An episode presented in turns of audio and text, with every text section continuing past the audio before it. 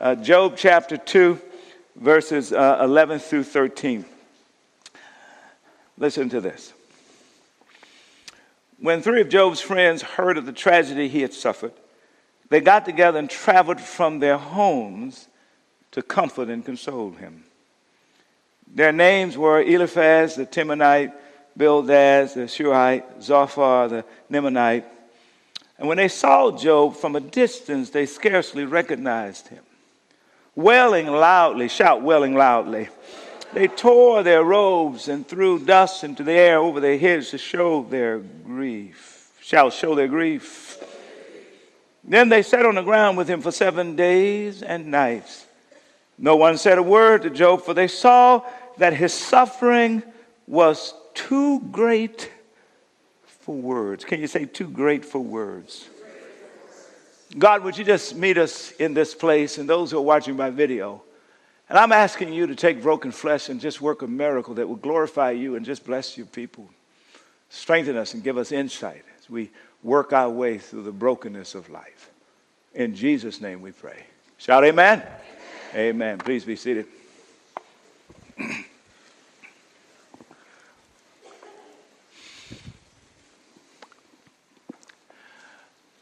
Her name is Edwina, and I met her about 15 years ago.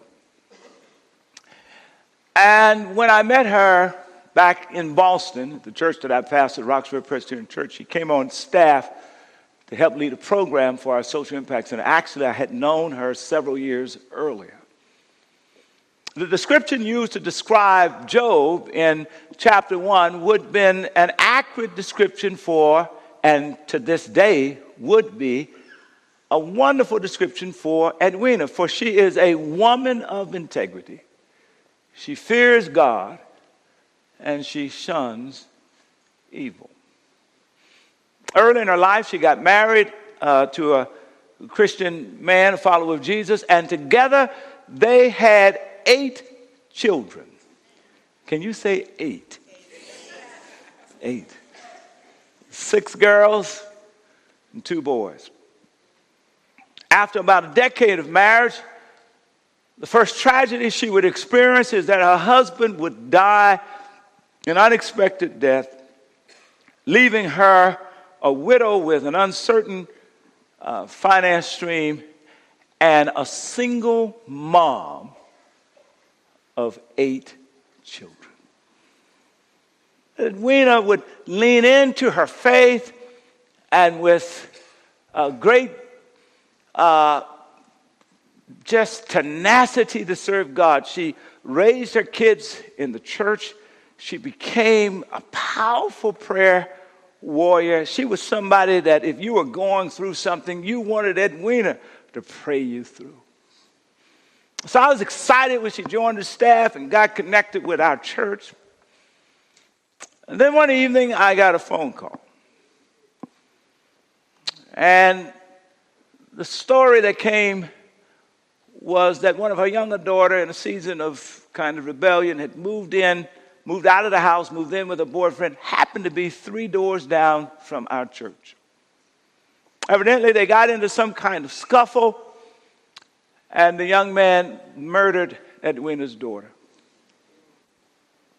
And if that wasn't bad enough, he moved the body to the local park and set it ablaze. Can somebody say evil? He say suffering. Suffering. Edwina's story is a reminder that as we read the book of Job, it is not some faraway tale. It is, in fact, a reflection of the life that you and I live every day. This broken world where evil is loose, and any day, any of us can wake up, regardless of our faith, how strong we are, with a real encounter with evil, suddenly thrown into the grips of suffering. We find ourselves there. How does faith make? Because listen, guys we either have already been there or we're there right now, or we're going to end up in some grip of suffering. How does faith make a difference? As we contemplate the question, how does faith make a difference? Let's do it in the context of, of from the perspective, sometimes when suffering comes our way, we find ourselves sitting in the seat of Job's friends. And sometimes when suffering comes our way, we find ourselves actually sitting in Job's seat. Edwina was in Job's seat. But what if you're sitting in the seat of Job's friend? What if, in fact, somebody that you love, some dear friend, some dear family member wakes up and find themselves in the midst of great pain? What should your response be? Now, Job's friends are insightful in this, in this context. I know and that many of us who are, you know, engaged with the biblical story on a regular basis, we give Job's friends a, a hard time. We talk about how, and if you read the first 14 chapters, you do know that they, uh, they said all the wrong things at all the wrong time. You get that. But as we read these first few verses from 11 to 13, they remind us really often of ourselves because at the end of the day, if you've had any experience trying to comfort a friend or a loved one who's in deep pain, you know that some of the stuff you get right and some of the stuff you get wrong. They got some stuff right. And so I want to just talk, I just want to just kind of work us through quickly. Here's some of the things that the friends got right because I want you to know, as a follower of Jesus, what to do the next time someone you love is going through great pain. So the first thing they got right was they showed up. Everybody shout, show up. Verse 11 says that they met together when they heard how tragedy had overtaken their friend. They met together and they decided that they were going to go and and be with him. And so, you know, think now Job is a, is a very wealthy guy, right? He's got so-called friends everywhere and everybody knows him. But only these three, actually four, at the by the time you get to the end of the reading, uh, uh, only these guys show up. So when your friend or loved one is going through deep pain, don't just send them a text. Don't just, don't just send them an email. If you can, show up. On, everybody shout, show up. Show up. They showed up. Second thing in verse 12 you recognize is once they showed up, they made it their business to share in his grief. Look at verse 12. Look what it says. It says that ultimately when they saw Job from a distance, they scarcely recognized him. Now, listen, listen, these are guys, macho guys. But listen, they see Job in a ritual of mourning and they join in. The text says, wailing loudly. That's crying. They tore their robes and threw dust in the air over their heads to show their what? Grief. Grief. That's the key. If somebody that you love is going through and you show up, you want to, you want to actually show that you are feeling with them. So notice, guys, they are wailing, they are crying. So it tells us, guys, it's all right if one of our brothers or somebody we love is crying. It's all right for us to cry with them. And everybody, check this out. Here's one thing you shouldn't ever do. Please don't tell the person who you're going to care for who's crying, please don't say to them, don't cry. Come on, tell the person, don't say that, don't say that. These guys didn't try to stop Job, they joined him in his crying. Even the text tells us that Jesus wept. We're shaped to cry. The older people who used to raise me back in the church, when somebody was going through a grief moment, uh, they would say it like that. They'd say, Get it out, baby, get it out, baby. There's something about the shedding of tears that helps us to cope. So, you cry. If you can't cry, put words to your, to your, your feelings. Say, look, I'm just so brokenhearted. I, I'm just so, I feel so horrible about what's going on. I'm so sorry that this happened. And then certainly be willing to pray for them. But if you ask them, Can I pray with you? And if they say no, don't be shocked because some people who are going through deep pain, they're mad at everybody, including God. And so they say, No, I don't want you to pray with me. Don't worry about it. Don't, don't stress them out to say that's all right. And when you get a chance to get in a corner, pray for them. So let's make sure we show up. Don't just send a text, don't just send an email. Show up. Let's make sure we show them that we're sharing with them in their grief. Then, number three, let's learn to sit with them quietly. Can you say quietly? Tell your friend, sometimes you just need to sit and be quiet. Tell them. Look at the text. It says, the text says that, that uh, uh, in verse 13, it says, Then they sat on the ground with him for seven days and nights.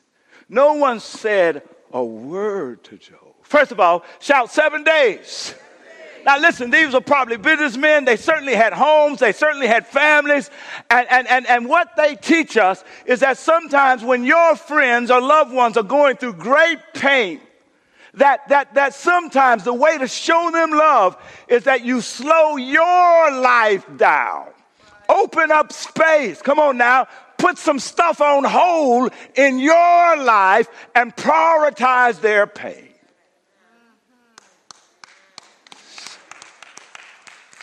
Seven days they put their life on hold to sit with him quietly no words. When I got to Edwina's house that evening, it was already packed. It's one of the benefits of being part of a church family, being part of a small group, that when, you, when you're going through a tragedy or some trouble, you, all you need to do is just let one know. The word comes, and, and if it's a healthy church family, you, you, you turn around and you see that your house is full. Because people are going to show up. Shout, show up! That's one of the benefits. And when I got there, uh, I told them to tell Edwina that I was there and that she did not, because they told me that she was in the back room, so stricken with grief as you and I can imagine. She was in the bed. And I told them to tell her, don't get up. She doesn't need to receive me. I just wanted her to know that I was in the living room sitting we call that the ministry of presence. Sometimes people, they don't need you to explain anything to them. They just need to know you're there. Just sit somewhere and be quiet.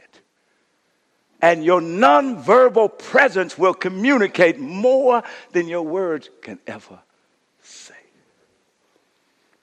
And then shout, be quiet. Uh, notice the verse ends, verse 13 explains the quietness. It says, it says ultimately, it says that they, they, they, they, they, they saw that his suffering was too great for words. Meaning that in that moment they realized that no human words could capture, could explain, could console, could comfort what he was going through.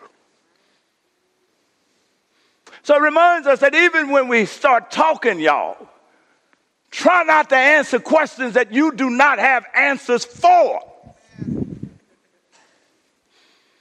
I got ready to get up and leave after about an hour, and I sent told the lady that I was exiting, and the lady said, "No, no, no, no, go, Edwina, just call. She just she wants you to come back and see her." So I went back to see her. I walked in the room. She was in the bed, and she reached up, tears flowing, my tears flowing. I gave her a hug. And she said, I don't understand this. She said, I, I, this doesn't make any sense. She said, how, how do I make sense out of it? I said, You can't. She said, What's the explanation? How, how do you explain it? I said, I don't know. She said, she said, I was, I'm praying divine protection over my kids every day, over each one of them, and, and, and, and you know, just as instructed in the, in the word, and, and, and, and, and this happened. What, what, how did God let this happen? And I said, I don't know. You see, sometimes evil and pain is so insane that there are no explanations. So don't make up one. Let's practice this together. You know, sometimes we need a little practice. So let's, we're going to practice together. If you're watching my video, you can just say this with me too. All right, we're going to try. I'm, we're going to say, I don't know. Everybody going, one, two, three, go. There you go. go. Let's try something else. I have no answers. Okay, one, two, three, go. But I'm here. Now, so what she was saying to me, you're the preacher. You're the theologian. You, you, you break the word. Surely you've got some answers for this incredible stuff that happened. And I was saying to her, I don't have an answer. This is insane. This, this, I agree with you, Edwina. This does not make any sense. She said, What do you have to say? In her own words, she was saying, What, what, what, what, what, what can you say? And I, I, I, I said, The only thing I can say, Edwina, is that God knows how it feels to have a child murdered. I said, because you know Jesus was on the cross innocently. And I said, and the second thing that I can simply say is that part of the reason Jesus was on that cross is so that when you and I have a day like this day, we will be reminded that He loves us so much that He's with us in our worst pain. And He's here. Look at all these people in your house. They are conveyors of, your, of His love. And that's why I'm here too, to let you know I love you. Lastly, initiate help. Everybody shout, initiate. Notice in the text, it does not say that Job sent word for his friends to come. They heard and they initiated. They, they decided to go. Uh, uh, notice when they saw him, it does not say that Job asked them to join him in his grieving ritual. They, they, they saw what was going on and, and, and, and they initiated getting involved in the grieving ritual. Notice it does not say that Job asked them, Would you please sit with me for seven days? I don't think they knew how many days they were going to sit. He just sat in silence and they initiated. Come on, they say, We're going to sit with him too. In other words, don't ask, don't wait for somebody to ask you to help them. One of the things we say to people who are going through, we say, Well, if you need me, call me. Really? I need you.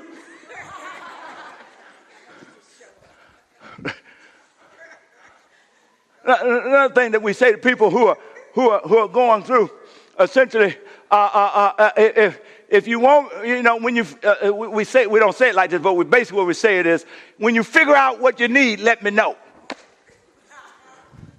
I can't figure out what I need. My world has come apart. Come on now. Don't put that on me. Come on now. Why don't you show up in my world, look around and see what's need to be done and just start helping me? Come on now.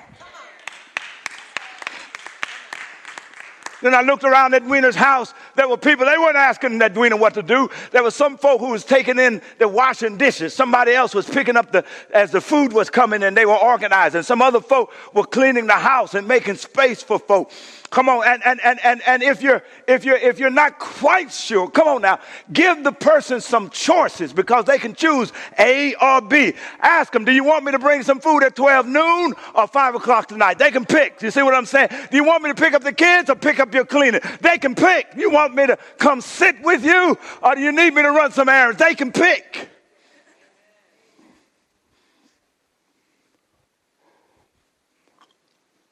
Initiated. Those five things Job's friends got exactly right. They instruct us. They only messed up when they opened their mouths. They had it all going for them. Then they just started, they started talking. They said, I'm going to give some explanation that they didn't have explanation. Listen, they did not have all the facts. That's what the writer of Job wants you to understand. Because in chapter one, we know that there's a conversation. We know that there's Satan and there's God and there's all this stuff going on.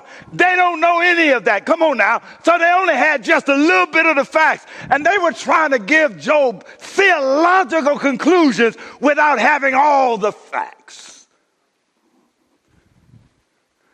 Stop trying to fill in the blanks when you don't know what goes in the blank. You don't have to be a theologian to love. Come on, just show up, share, sit, initiate, and bless. All right, that's if you're in the friend's seat. What if you're sitting in Job's seat? What if you're the one going through great pain? What if you're the one who just lost a grandmother? What if you're the one whose marriage has come apart in divorce? What if you're the one whose, whose, whose, whose sibling ended up in a car accident and is paralyzed? What if you're the one whose business has just collapsed and you're sitting right where Job is sitting? What if you're the one?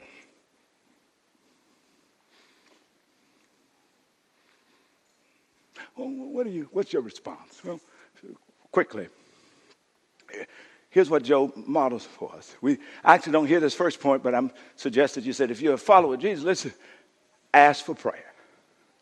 Everybody who went in to see it went, she would just say, pray for me. Even if you're not sure you look, even if you're so hurt and so bad that you, you're just either angry with God, not sure God exists, whatever, don't worry about it. Just in case, shout, just in case. Ask for prayer, ask for prayer. You can never go wrong asking for prayer. Secondly, receive love. Thirdly, accept help. You see, when you are hurting, it's never a time for you to be independent. That is not the time for you to be self sufficient. That is not the time for you to be strong. Because at the end of the day, you're not strong. You're weak. You're just weak pretending to be strong. Tell the person next to you, it's all right to be weak. Tell them when you're hurting, it's all right to be weak. Tell them. Because you allow others to come around you and pick up the slack. And lastly, share your feelings. Shout feelings. Now here's the thing you got to remember about feelings there's no judgment attached to feelings. They're neither right or wrong. They're your feelings. This, this is one of the things, those of you who are married, about thinking about getting married, this is a good lesson to learn. It took me 12 years to learn this one basic lesson. Simply this that when your wife or your spouse or somebody articulate their feelings, you, it's not up to you to agree with their feelings, disagree with their feelings. It's their feelings, right? It's their reality. It took me about 11, 12 years to learn that when Rhonda says, This is how I feel, that my response is supposed to be, Oh, baby, so I'm hearing you saying you, you, you feel X, Y, and Z. Yes. Oh, I'm so sorry. That's, it took me 11 years to learn that. And so now, you know, you know, she said, I feel okay, okay, okay. I, I'm going to affirm your feelings, although they may not match reality, but I'm going to affirm your feelings. No. Don't say that. Don't say that. Don't say that. Do not say that. you know I I've been married 31 years. You know I didn't say that. Come on now.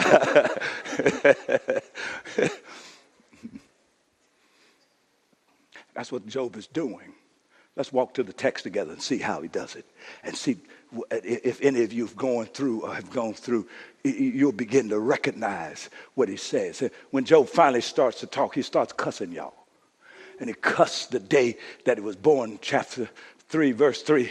He says, uh, uh, uh, Erase the day that I was born and the day that I was conceived. Uh, and then uh, in verse 11, he says, How come I couldn't have been born dead?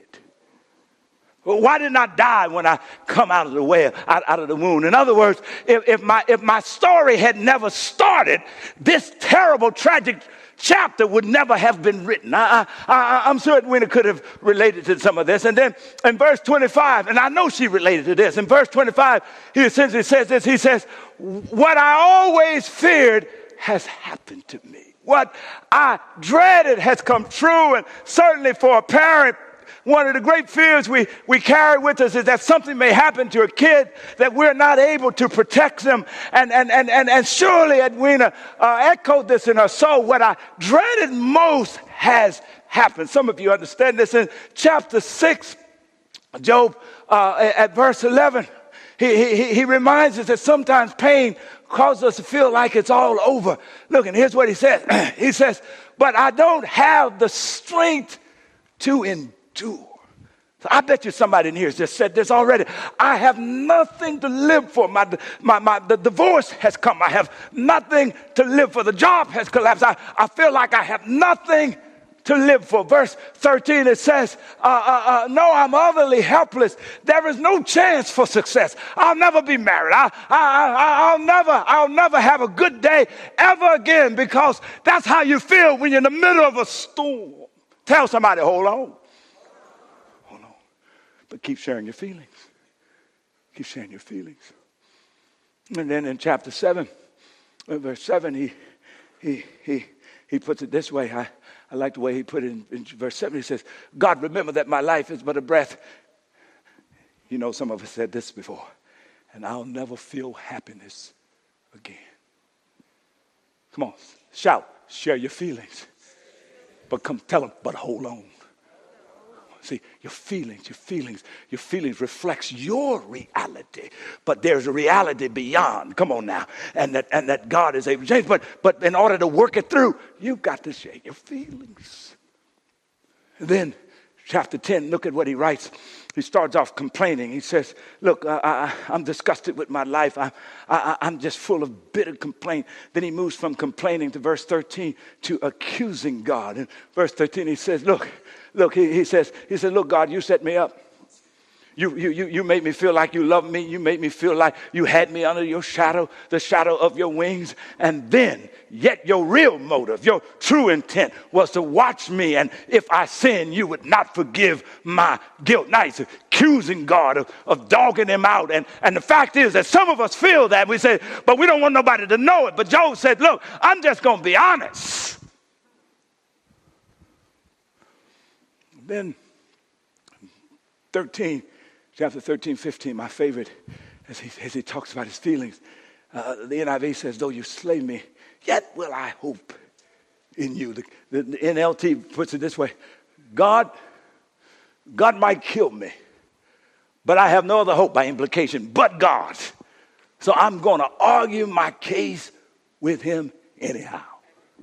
Come on, come on, say this to me. Say, God might kill me, but I'm going to let him know what I think anyway. All right. Now, now, now, now, now, the fact is, God didn't kill him, did he? No, the fact is that, that at the end of the day, God would end up blessing him. Well, well the question is, well, well, well how, how does God end up blessing somebody talking like this, doubting and, and, and, and angry and, and all of that? Well, because Job reminds us that when you're going through, it's all right to listen, it's all right to fuss and to be angry and to wrestle with God as long as you stay engaged with God. Now, here's how I talk about it. Shout this faith it. Now, wait a minute. Faith it. Uh-huh. Ask your person, did he say fake it? I'm sure he said fake it, right? He should, because that's what church people do oftentimes, right? That's what we think we're supposed to do, right? We come in and we're feeling lousy and we're feeling broken, we're feeling full of doubt. And somebody say, How are you doing? And we're giving the church and the church answer, I'm blessed. Well, but but do you feel blessed? Come on now. Do you feel blessed? Do you feel blessed? Come on. Come on. When we're in our small groups, we say the right stuff, but in our heart, come on now, there's there's resentment and bitterness. And and and, and rather than leaning into God, come on, staying engaged, we disconnect. All right, let me just let me drop it this way. I, I was recently with a friend of mine. He was he was on a he was on a he was on a on an intubator. The tube was in and oxygen was going. And when he when he awoke, just because of the uncomfortableness of the intubator in his throat, he started pulling at it. He wanted to disconnect. But the nurses came and tied his hands down because they knew that if he disconnected, he would stop breathing. Y'all ain't listening to me. And, and when pain comes into your life, the church and your faith is your intubator. Come on. And, and, and, if you're not careful, the first thing you will react to, to is you'll try to disconnect. You'll stop coming to church. You'll stop reading the text. Come on. You'll stop praying. You'll stop struggling with God. You want to disconnect, but that's, that's sure death. Shout, stay connected. Stay connected. I, I see Jesus on the cross when he cries out, the text says that the darkness has surrounded him. And, and, and, and, and let me just tell you, every now and then we all gonna wake up in darkness and we won't be able to see the stars. But just because you don't see the stars doesn't mean the stars are not there. And, and, and, and, and I can hear Jesus modeling this for us on the, on the cross when he says, when he says, uh, Eli, Eli, Lama Sabachthani, which means, My God, my God, why hast thou abandoned me? And he's modeling for us how to faith it. Come on now. Notice he said, My God. In other words, he didn't say God, he didn't say deity. He says, My God. I, I, that when you feel like you don't understand what's going on, still claim the fact that he's your God. I'm going to stay connected. I remember Edwina coming into church and she would sit down when we got ready to stand up for praise. She couldn't stand up. That's why I tell my people, don't be, don't be fussing at people if everybody doesn't stand up because sometimes the best you can do is just get in here. Come on. And, and, she would sit back on the back seat and, and she wouldn't stand up and everybody else would be worshiping, but, but she would wave her hand. That was, her, that was her way of saying, I can't feel what y'all feeling, but he's still my God. Come on now. My heart's in pain, but he's still my God. I, I don't understand what happened to my girl, but he's still my God.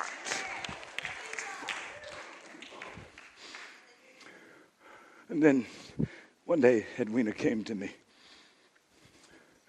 she said, Pastor, this is what happened. Oh, let me, before I tell you that, let me tell you. Jesus says, Shout, my God, why hast thou abandoned me? Number one, uh, he, may, he, he affirms his relationship, he stays connected. Number two, he's quoting scripture. This is Psalms 22. If you go back and read Psalm 22, you'll find that passage. And this is why you and I need to learn to memorize scripture. We have a daughter trying to teach her how to memorize scripture in the good days because there's going to come some bad days. And when the bad days come, that's when you want to cling to the truth that comes only in God's word. When the bad days come, come on now, you want to be able to say, Weeping may endure for the night, but if I can hold on, joy comes in the morning. In the bad days, you want to be able to say, I'm more than a conqueror through Jesus Christ who loves me.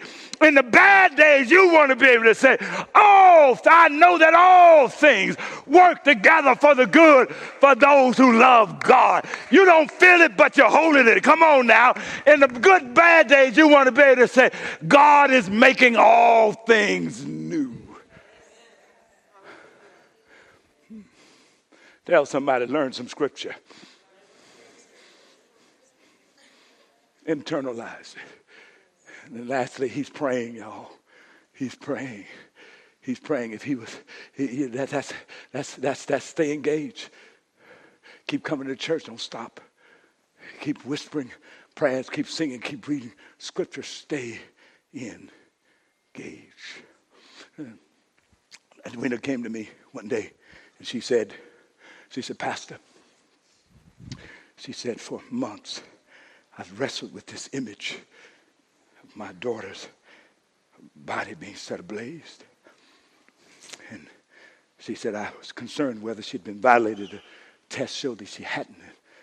And, but this image, she said, but as I wrestled with God, he gave me a revelation. So that's what happened when you wrestle with God. He gave you just enough to comfort. He said, and the revelation was, she said, I remember that scripture says, when we die, absent from this body, is present with the Lord.